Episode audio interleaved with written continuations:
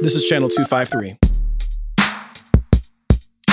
In this episode of Nerd Farmer, the Fed is, uh, without question, uh, the most important economic institution here in the United States uh, because we all uh, know that um, you know money makes the world go round, and, and the Fed is what's the one that, that's responsible for that. Did you know Channel 253 is member supported? I'm producer Doug Mackey, and I hope you will show your support by going to channel253.com slash membership and join. Thank you. This is the Nerd Farmer Podcast, a national conversation through a local lens.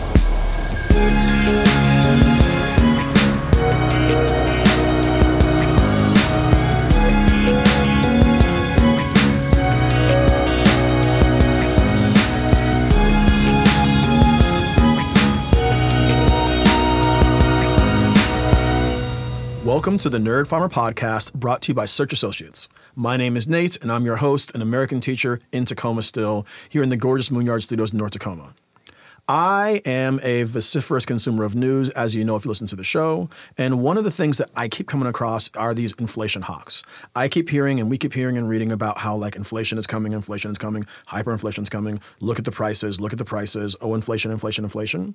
And it's interesting because that has been the kind of dominant meme of most of my adult life, at least in the time period like post college when I was aware and paying attention to economics. And so inflation is one of those things where like we see it happening in our lives. Like i know for sure that when i was a kid that you could go to taco bell and get a taco for 59 cents and you can get a taco supreme for 79 cents and you get a nacho supreme for 79 sorry, sorry for 99 cents. So like i remember those prices. I also know that like at one point in my life gas was like what 93 cents a gallon? Uh, but at the same time i'm told by the government that the cpi is telling us that inflation is growing only 2% and so I have questions. And one of the things I like to do on this show is I like to get smarter. And so I have a guest today who's going to talk about this. My guest today is Bill Dickens. He's an economist. Uh, he retired working for Tacoma Power and now runs his own firm, BJ&J. Uh, his focus is in hydroelectric economics and natural gas market fundamentals and smart grid stuff, so lots of renewable energy. Uh, and he is a black economist who wears a bow tie in his photo, which I'm really into. And he comes to us on the recommendation of our friend, Representative Strickland. And so, Bill, welcome to the show. Thank you very much, Nate. I'm so glad to be in this part of uh, great city of Tacoma once again. So my favorite shows are episodes where I have a guest on who talks about something that I know a little bit about and they know a lot of bit about. And so I studied uh, econ in undergrad, but you're an actual economist, and so I'm hoping today you can help make me smart about this.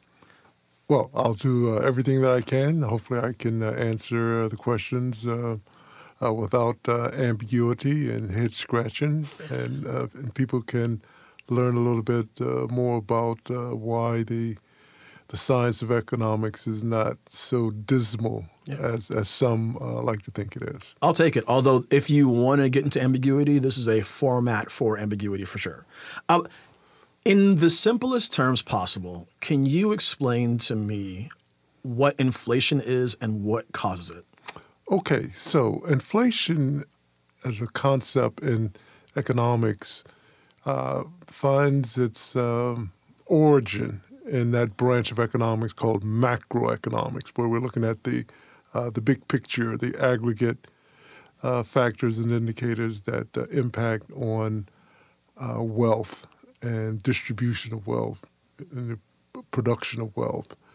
Now, inflation as a term is a monetary concept that looks at the sustained increase uh, in a given price level. So when we when we talk about inflation economics, uh, uh, we're not, of course, uh, looking at uh, uh, uh, the spike in, say, the price of bread or the price of oil or gas that you pay at the pump.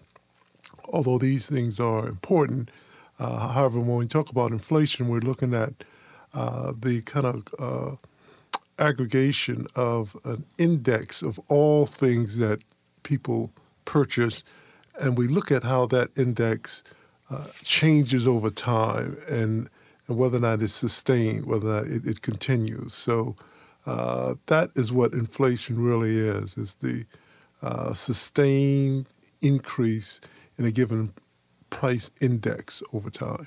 Yeah, that I, your use of the term aggregate and index resonates with me because oftentimes I hear and see people pointing to like one factor and going, "Oh, look how much this used to cost. Oh my gosh, inflation's out of control." When in actuality, if we look across the board in many areas, prices have gone down. So like mm-hmm. computer prices now, like you can get a hell of a computer right now for very very cheap. Same with TVs, but then other prices have escalated a bit. Um, you mentioned aggregate and index. How does the government measure and report inflation to the population?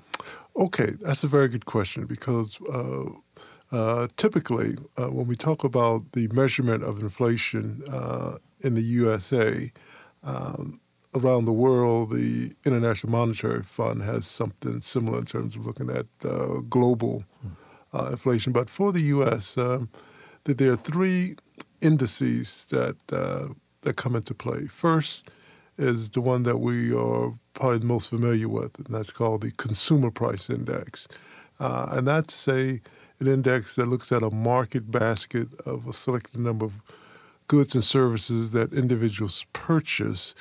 Uh, and measuring those price changes in that basket uh, over time. Now, it's important to note that the Consumer Price Index is really relevant only if the goods that you purchase is in that index. For example, if you're a vegetarian, sure, the price uh, the, the the price of meat at slaughterhouses uh, that that cause an increase in the price of beef that McDonald's will have to pay is irrelevant to you. So uh, if, if, if you are basically uh, living in a world in which you're off the grid, uh, computer prices in the market basket, that's irrelevant to you. So the CPI is only really relevant uh, for those individuals who are purchasing those goods or services in that basket. Now, that's on the consuming end. On the producer end, uh, these are the prices for the things that are used in order to create wealth. Uh, that's the producer price index. So mm-hmm. that's that's more like uh, uh, an input or wholesale measure of, of, price changes. And then finally, uh, we have the one that that most economists are concerned about, and that's called the GDP, gross domestic product price deflator, which is like the the price index uh, for the economy as a whole, uh, and that and that one uh, ga- gathers uh, the most uh, attention, obviously, because again, for macroeconomists, we want to get a get a good picture about the economy-wide effects of these price changes. So, consumer price index, producer price index, and the gross domestic price deflator. Those are the three basic in, uh, indices that we use to measure inflation. I love that you laid it out that way because I'll be honest, I know a bit about the CPI. I know a bit about the producer price index. I never heard that third thing you said. So I want to talk through each one of those for a bit. Sure. One of the criticisms of CPI that I've heard is a thing called substitution. Mm-hmm. So that like when the price of a given thing starts to get high, and it's growing higher than the rate of other things in the index, that the government will substitute in another thing. Is that so? First, am I making that up? And then if I'm not making that up, uh, what are your thoughts on that methodology? Okay, well, the the methodology is uh, uh, you're almost there. Okay. Um, the the substitution issue um, uh, is something that is looked at because when uh, when when the prices of some things rise, then typically that means that consumer demand is going to decline. Mm-hmm. Individuals will substitute other goods uh, as a replacement for the goods that are higher in price. So uh, that's that's how that uh, that that substitution is working there, uh, and it's also true in reverse when when some things are declining in price in that basket, uh, consumers will buy more of the product that's that's cheaper or less in value, and less of the product that is more expensive in value. So so you have uh, the substitution going up or going down, uh, which is going to reflect uh, what the likely buy-in behavior will be for uh, the typical consumer. Okay. So the consumer price index is based off of consumer inputs that a general person may buy: lemons, jeans, bread, whatever, whatever. Right. The producer price index. What are the inputs for that? Is that like tractors, or like how much it costs to buy a, a, a, a conveyor belt or a semi truck, or what are the inputs uh, Any raw materials ah, uh, okay. plays plays a, a, big a big part of that. Yeah. Uh, uh any any type of uh, product that's used to uh, create wealth that can generate value. those are the things that producers need. So obviously, there's going to be a price tag that's mm-hmm. going to be associated uh, with acquiring those particular inputs in order to create the output. Uh, you can think of the producer price index and the consumer price index as really an input output relationship.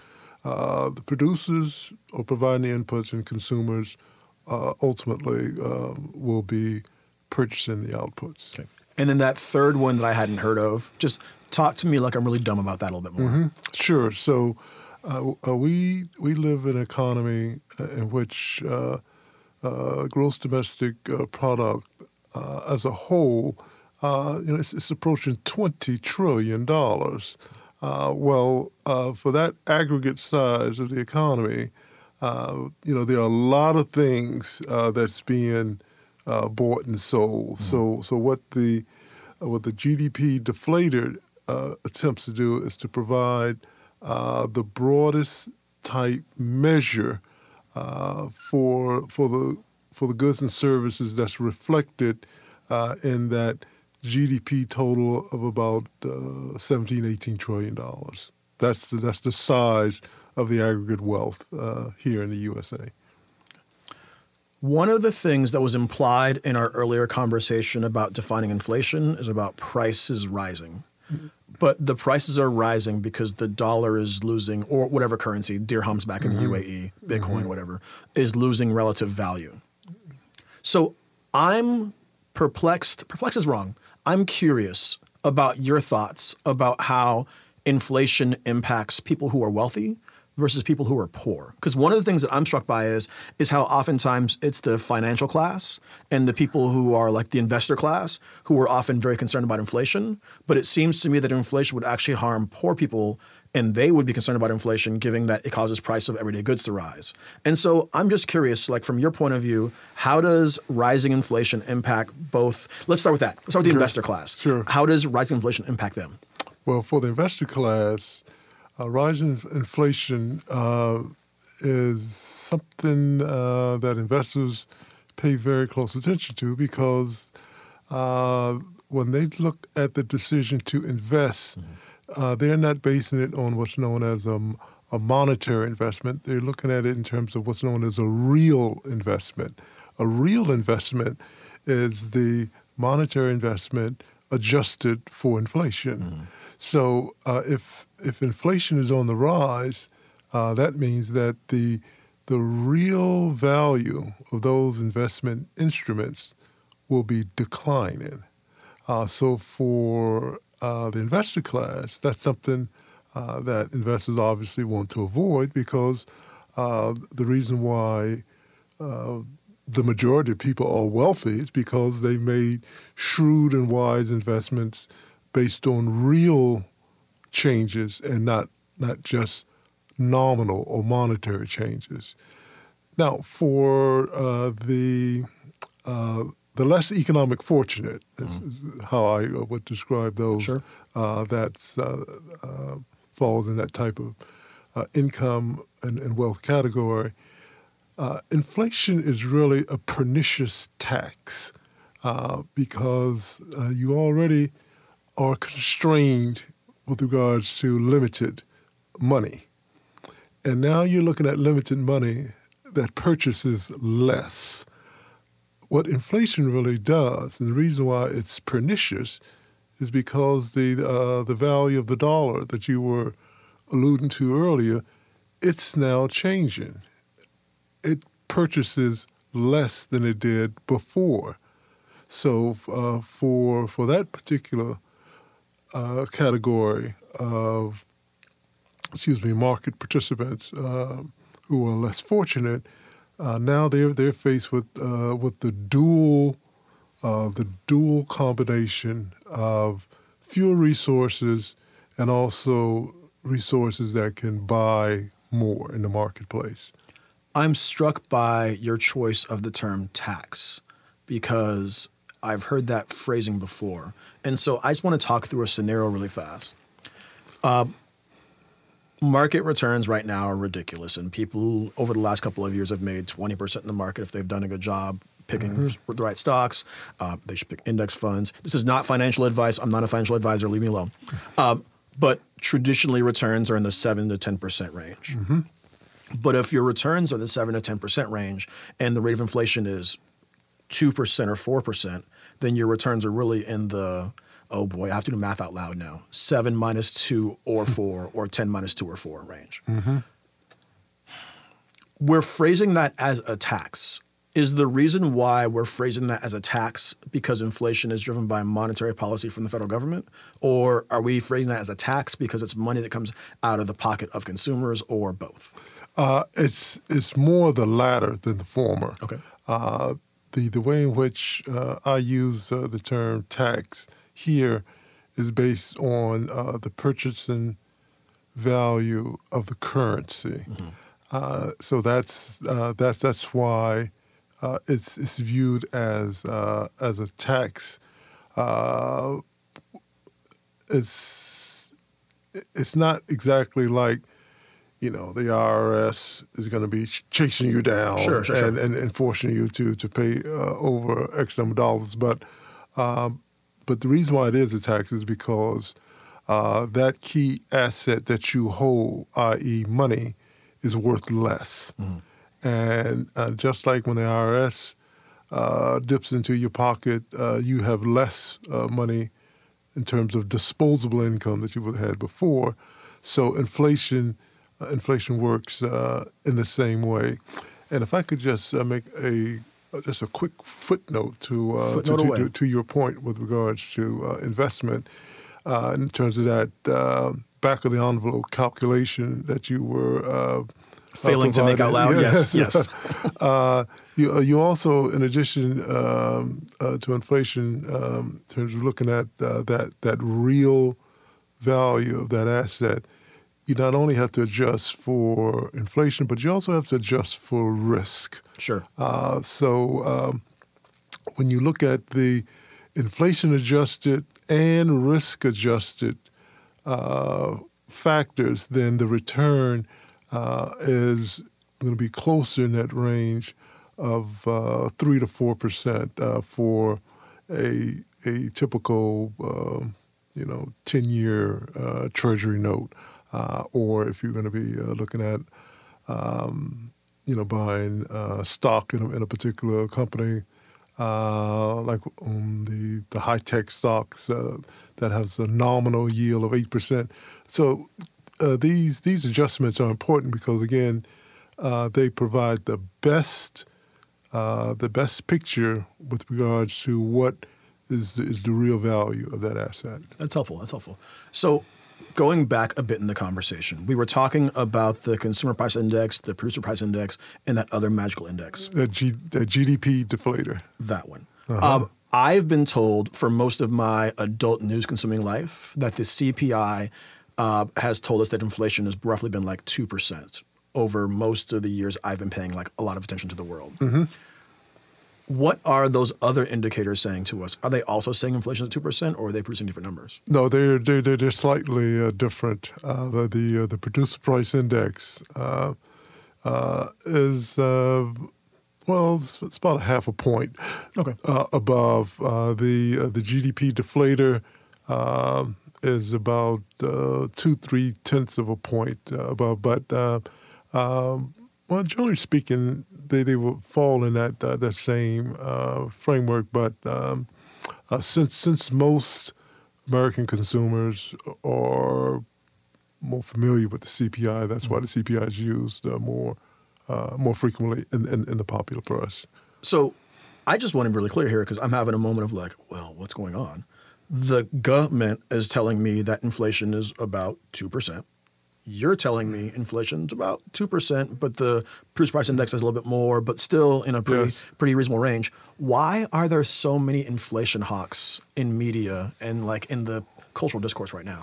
Well, that's because uh, in in the last six months we have witnessed an uptick, uh, and the uptick uh, is what is of concern. Um, this is why the uh, the inflation hawks uh, have um, more or less uh, been uh, quite vocal and wanting to direct more attention uh, at, uh, at at inflation, and that's uh, that's that's due to you know some some things that has obviously happened over the last uh, year and a half uh, concerning the uh, the global pandemic. That's that's been a, factor.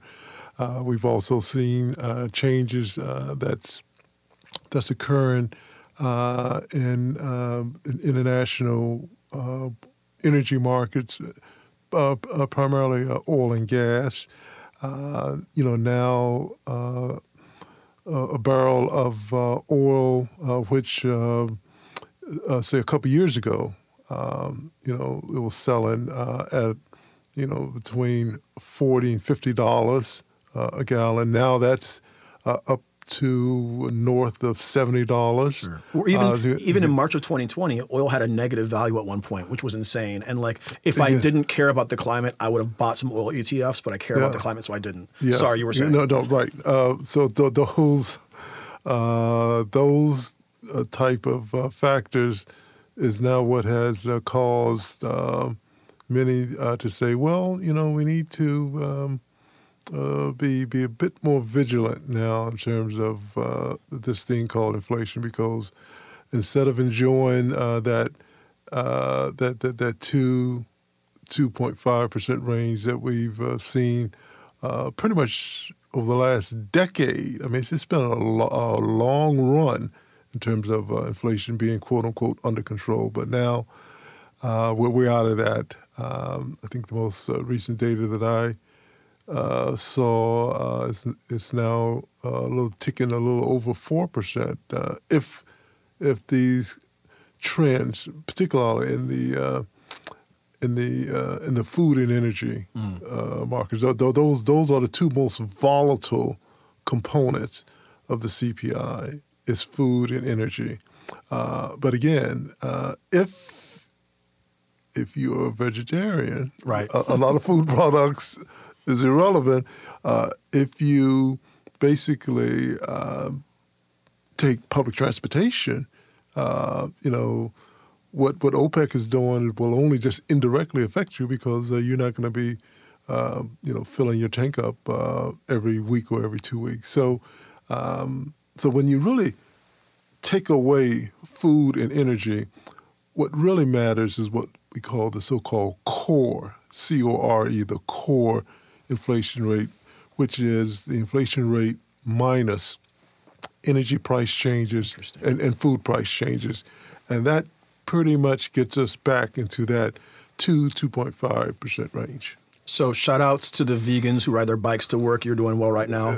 that's, that's, the, that's the great takeaway. Yeah. I want to put a plug in here, by the way. We're going to have a future conversation about modern monetary theory. And I want folks who are listening to this to kind of just have a pin in your head uh, or a pin in the conversation for how the modern monetarists are going to look at this same issue and same topic.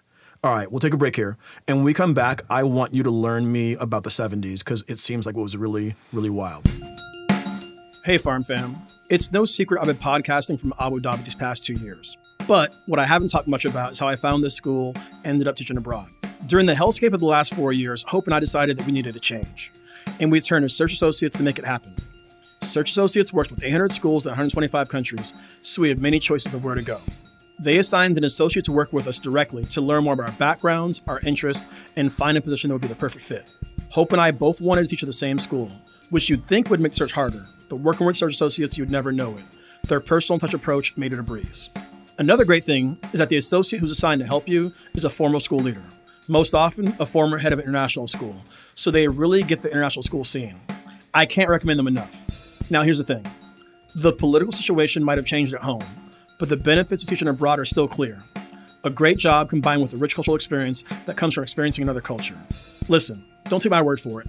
More than 40,000 highly qualified teachers, administrators, counselors, librarians, and interns, and other educators have used Search Associates to find positions in top K 12 international schools. So don't wait another day to pursue your dream of teaching abroad. With Search Associates, you'll take that journey step by step, from filling out the applications to selling your new school with confidence. Visit searchassociates.com to start your journey. Thank you to Search Associates for helping us live our dreams and teach abroad. And thank you for your support of this podcast. And we are back. I want to thank you for downloading the show today. The Nerd Farmer podcast is part of the Channel 253 network. Channel 253 are local podcasts with local voices telling local and global stories. If you enjoy what you're hearing here and you want to support this podcast, which you should, there's two things you can do. Thing one is right now, text somebody, tweet at somebody, DM somebody, and say, Hey, I'm listening to this Nerd Farmer show and they're talking about inflation. It's really dope. You should listen, send them a link. Thing two is if you want to support us financially, think about joining Channel 2 Five. as a member. Channel 253 podcasts are made here in the Moonyard studios and overseas on Zoom sometimes. And we are trying to elevate and give points of view you won't hear elsewhere. We have other shows like Citizen Tacoma, which interviews candidates who are running locally. We have Crossing Division, Tacoma's talk show. We have the Interchangeable White Ladies podcast, which talks about being less basic. And I hear that my man Taco Man is in town, and there might be some Taco Man coming up. And so if you want to support this work, channel253.com slash membership. A membership is $4 a month or $40 a year. Another thing, in an upcoming episode, I want to talk a little bit about local law enforcement. And so, if you have a story about a time when you called uh, local police here in the South Sound and they didn't show up for five hours, or when they showed up, uh, they basically told you they couldn't do anything about your situation, I would love to hear from you. Uh, email me, please, at nerdfarmpod at gmail.com. Again, nerdfarmpod, all one word, at gmail.com. All right, let's get back to it. So, you're schooling me on this, and I really appreciate it. We are talking about inflation, but the one thing that we haven't talked about that I think is related to inflation is interest rates. So, we live in this kind of ahistorical moment where interest rates are basically like near zero. And so you can get a home loan with a interest rate of like 2.5%. And I think about like when I talked to my father-in-law when they built their house, they bought their house in like 76 or 79 and they had like 11 or 14 or some god awful like credit card interest rate now. What is the relationship between inflation and interest rates? Okay, uh, great question. And I will uh, answer it by uh, doing something which is uh, not uh, not cool. My my lit professor will, will chastise me, but I'm going to answer the question with a question. All right. Um, uh, does the name Jerome Powell mean anything to you? Yeah, he was Federal Reserve Chair, and I think he gets the credit or blame for quantitative easing. Okay, uh, very good. Uh, but not was, he is. Still, dang it. Yes. Okay, Uh, fine. So so you you get a, you get a 96. I'll take it. Uh, okay. uh, now the reason why I mentioned Jerome Powell is because uh, as the as the chair of the Federal Reserve Board of Governors, Mm-hmm. uh, he is the second most influential person in the United States uh, because the Federal Reserve is the institution that's responsible for the management of, of money and the execution of monetary policy. The Federal Reserve is the institution that's responsible for money getting into banks, and the banking system is defined by the Federal Reserve's oversight.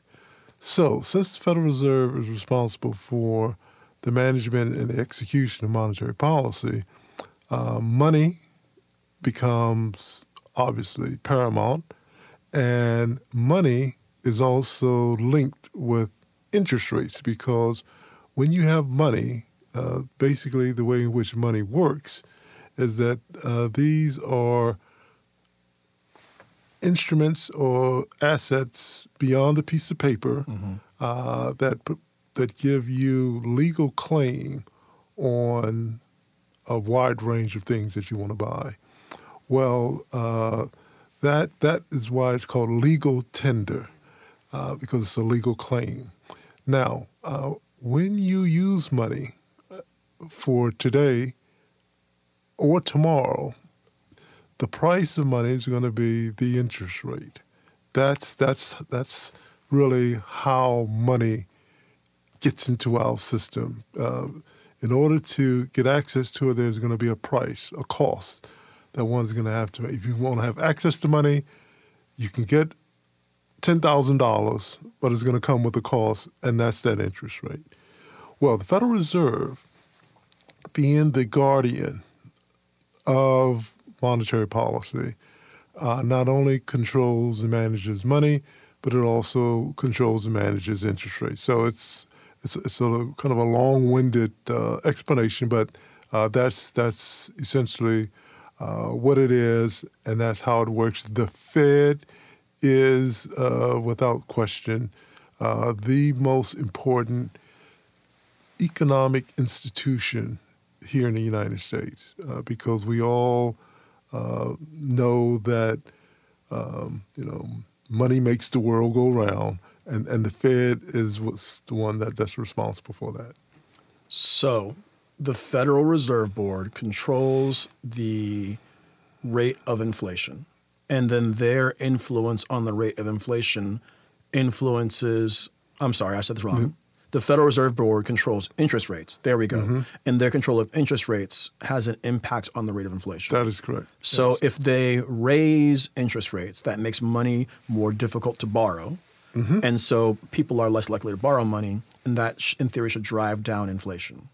So far, so good. That's that's correct. Uh, that's that's what the Fed is charged to do. Uh, they they manipulate what's something that's called the federal funds rate, mm-hmm. and that federal funds rate is the interest rate uh, that is uh, managed by the Fed uh, for banks uh, that need overnight uh, lending resources. The Fed uh, puts a interest cost on that. Uh, if, if, if, banks uh, want to lend directly from the Fed, there's something that's called the discount rate, mm-hmm. and the Fed is going to put put a, put a cost on that.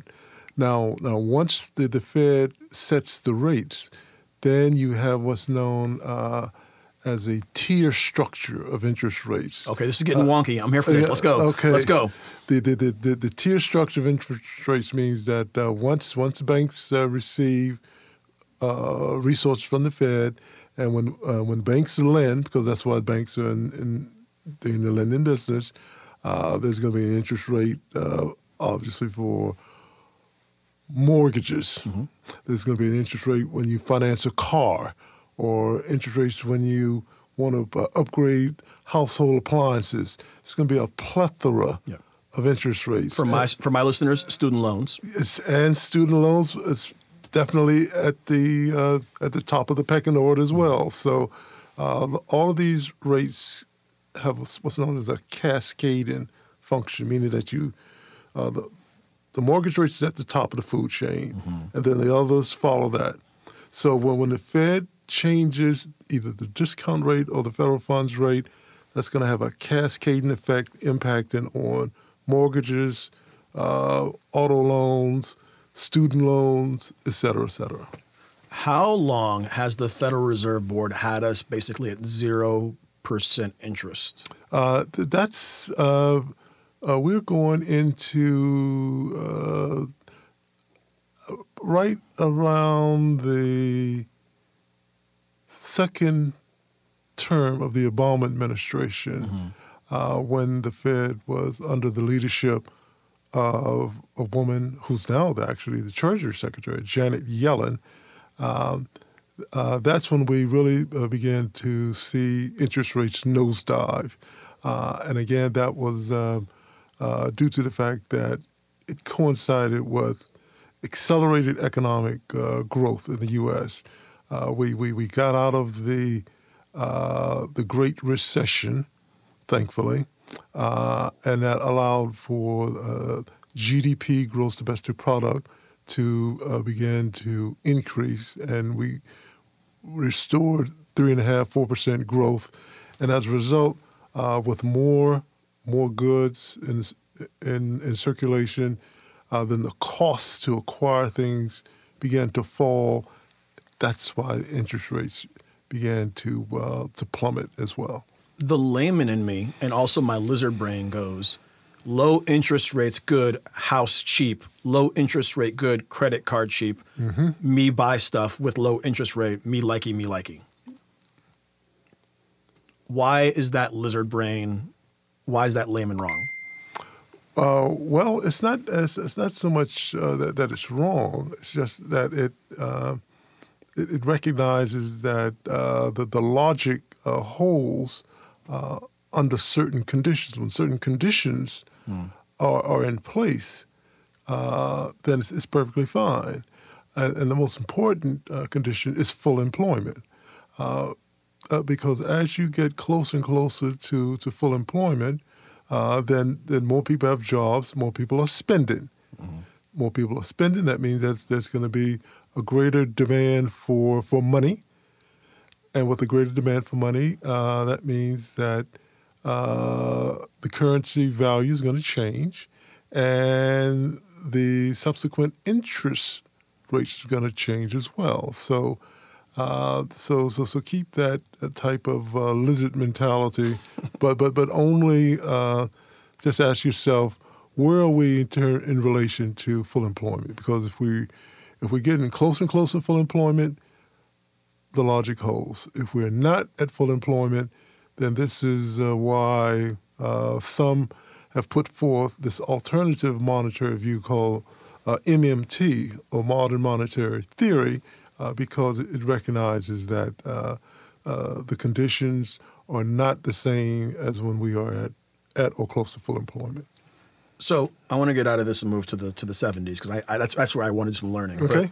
traditional orthodoxy, if I have this right, has been times are bad, lower interest rates. Times are good, allow interest rates to rise and maintain at some number. But in this moment, we have basically a near decade of zero interest, and that's kind of unprecedented in American. Well, I guess the entire financial system is made up like post like 1973, but like this is unprecedented basically as far as monetary systems go. Uh, right. Uh, what we saw in the 70s uh, was, was really driven uh, by two primary uh, and fundamental uh, changes that occurred globally. Uh, OPEC price one in 73 and OPEC price two in 79. Um, during that time in the 70s, uh, we were really a heavily uh, dependent uh, fossil fuel economy. So when the when the price uh, shocks came uh, from OPEC, that that really uh, caught the country off guard, and as a result, um, with with, soaring uh, energy prices, um, you know whether you had a car or not, uh, you, you you saw the effect because it spilled over into other things in the economy because about uh, oh, 10 to 15 percent of all things that's uh, that's produced is going to use some type of energy, some type of fuel. That's why uh, the index CPI increased. That's why interest uh, rates. Somebody had to do something, and that's that's, and that's what Paul Volcker uh, stepped in. Uh, you recall he was a six foot nine inch gentleman who who smoked these long Cuban stogie uh, cigars, uh, and he was the, the chairman of the Fed uh, at that time, and he made the uh, the, the tough decisions to uh, respond uh, to uh, not only the inflation but also the rise in unemployment. Uh, so we had that that dual uh, effect of uh, rise in inflation, rise in unemployment, or what uh, some uh, describe as stagflation or the misery index. Yeah, so I want to dig in here because so I'm a very, very, very late Gen Xer. I'm a Carter baby, but it was three months of my life. Yeah. I don't have my head around as much as I'd like to what was happening in that time period. And you mentioned that essentially the two triggers were like OPEC 1 and OPEC 2, and the Gulf states and other oil producers basically said, we're jacking up the price of oil. But I also know that there was this whole, if you listen to like conservative economists, they'll go on and prattle on about the gold standard and like Nixon and his economic choices that he made. And so help me understand what caused the unemployment spike that coincided with the inflation spike that happened in this time period? Excuse me. Uh, great question, because that's, that's just something that uh, the, the typical American uh, is still somewhat um, um, confused about. Um, so um, let me attempt to try to demystify uh, what, what, what happened uh, during that time. Uh, because of those um, those spikes uh, that I just mentioned, those two triggers as you uh, described it, uh, that had the effect of, of not only impacting on the demand for money, because prices uh, began to just take off. But it also had the uh, the effect of, of impacting uh, on the uh, demand for workers. And the reason why uh, workers uh, came in, into the equation is because the the inflation also, in a very curious way, had the effect of of, of reducing uh, the demand because with, uh, with, with, with energy prices rising, um, uh, many many American consumers decided to buy less because that's the law of demand. Sure. When prices increase, you demand you you demand less. When you demand less, that means that uh, producers, manufacturers, employers see that the demand for their products is falling, so they began this trigger effect of mass layoffs. I mean, why why why keep a payroll uh, if you are uh, at a company that really got hit like like Sears? Mm-hmm. Um, uh, you know, uh, people saw you know there was a reduction in uh, in buying all of these these retail uh, goods. So so Sears reacted like uh, like like many for profit companies do. They started having uh, mass layoffs. Uh, so uh, this is this is what created this this this rather peculiar association with money and with people being adversely impacted uh, because of these uh, uh, global economic uh, events that were occurring, but it also spilled over directly uh, here inside the continental USA. Okay. And for younger listeners, Sears was a store. It was like an Amazon you could walk into. so one of the reasons that I heard that stagflation was so hard to deal with is is that okay, I, I, use my hands here in an environment where inflation is out of control or rising or a concern, the cure is to raise interest rates. But right. in an environment where you have a recession and jobs are going away, the cure is one of the cures is to lower interest rates. Correct. And so essentially the cures to the problems of unemployment and inflation run against each other. Is that a correct distillation that, of what was happening that, That, that's, that's a very good way to describe the conundrum. Uh, this, this is why uh, Mr. Volcker's uh, medicine uh, was something that uh, uh, was even difficult to, for him because I mean he was a um, he was a pure monetarist, but he but he recognized that you know during times of economic slump, mm-hmm. in terms of what we saw, the, the Fed typically will lower interest rates in order to stimulate spending. But if inflation was accelerating, lowering interest rates is not going to uh, be an effective uh, deterrent uh, to inflation. So Mr. Volcker and his other colleagues at, at the Fed, uh, they, they were really um, between a rock and a hard place with regards to interest rate and monetary policy.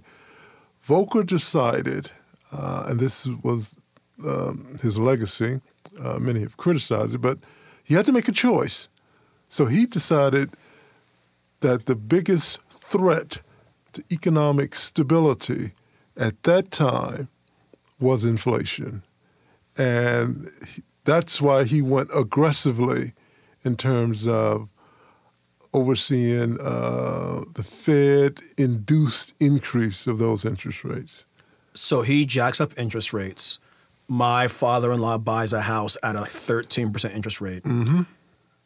My father in law is a very kind person, except about Jimmy Carter. So, what I'm hearing you say is that essentially Volcker's monetary policy leads to the high interest rates, contributes to Jimmy Carter being a one term president during this high interest rate environment, and basically brings us Ronald Reagan.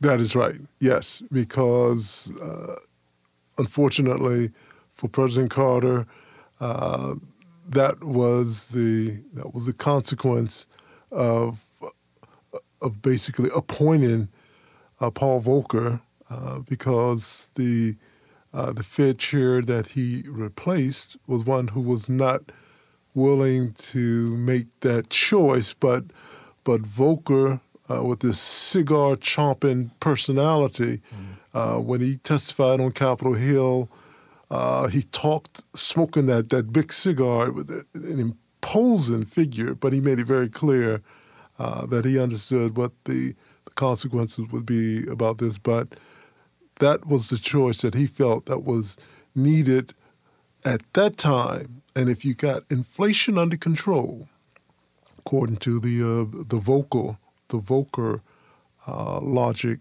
then we we are in a better position to deal with unemployment later. So let's spin all this forward to the present.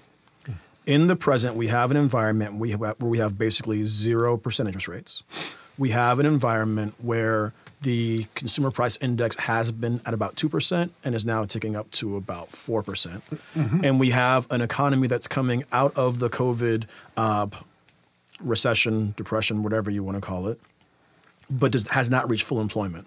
So I'm going to ask you to do what everybody hates to do and put on your prognostication hat. What like what keeps you up at night is cliche because and like because you probably sleep well. I sleep well, honestly. Uh, but what are you anxious about in the next few years when it comes to the idea of inflation, interest rates, employment, and the economy? Okay, so for for me, um, the two most uh, important uh, factors uh, that I I'm, I'm most uh, concerned about. Um, one, um, uh, will we still maintain an environment in which uh, technological change is encouraged?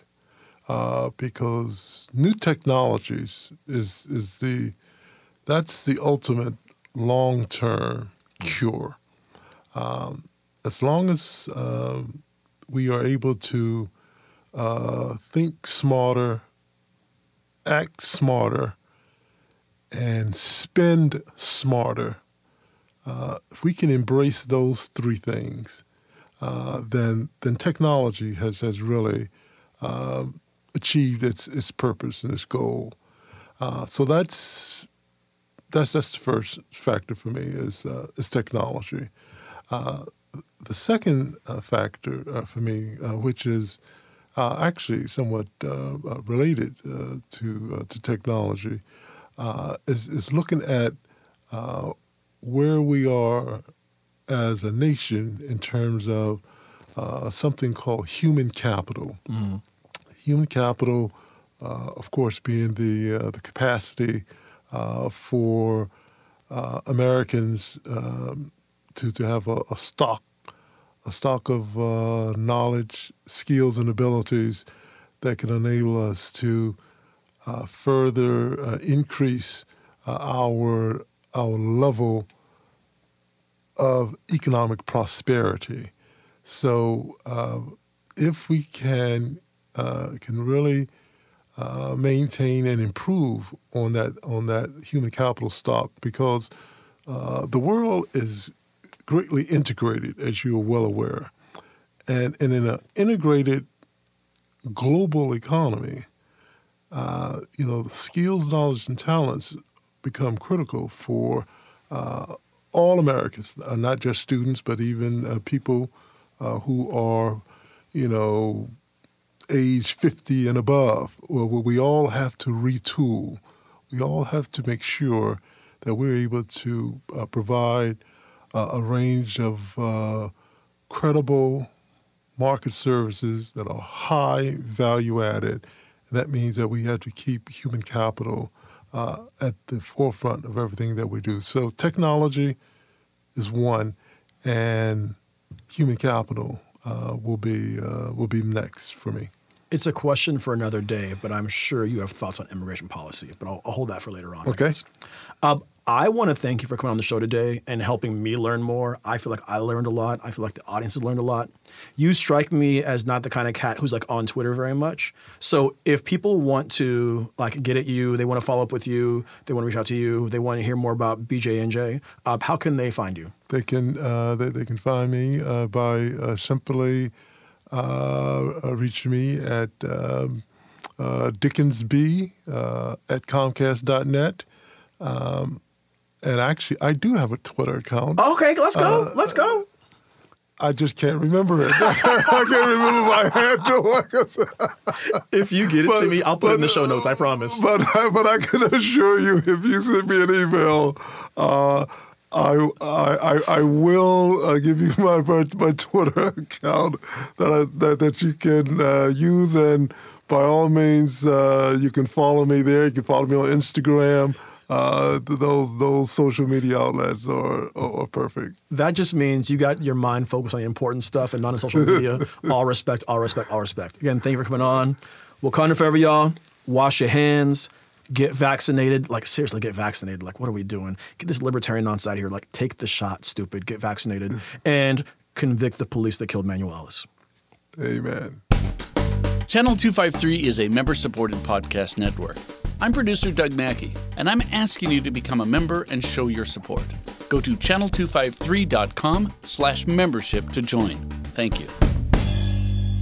I love a man who just speaks with gravitas and a pocket square. So just thank you so much. Nerd Farmer is part of the Channel 253 podcast network. Check out our other shows Interchangeable White Ladies, Give Me the Mic, We Are Tacoma, Move to Tacoma, Taco Man, Flounders B Team, Crossing Division, Citizen Tacoma, and What Say You? This is Channel 253.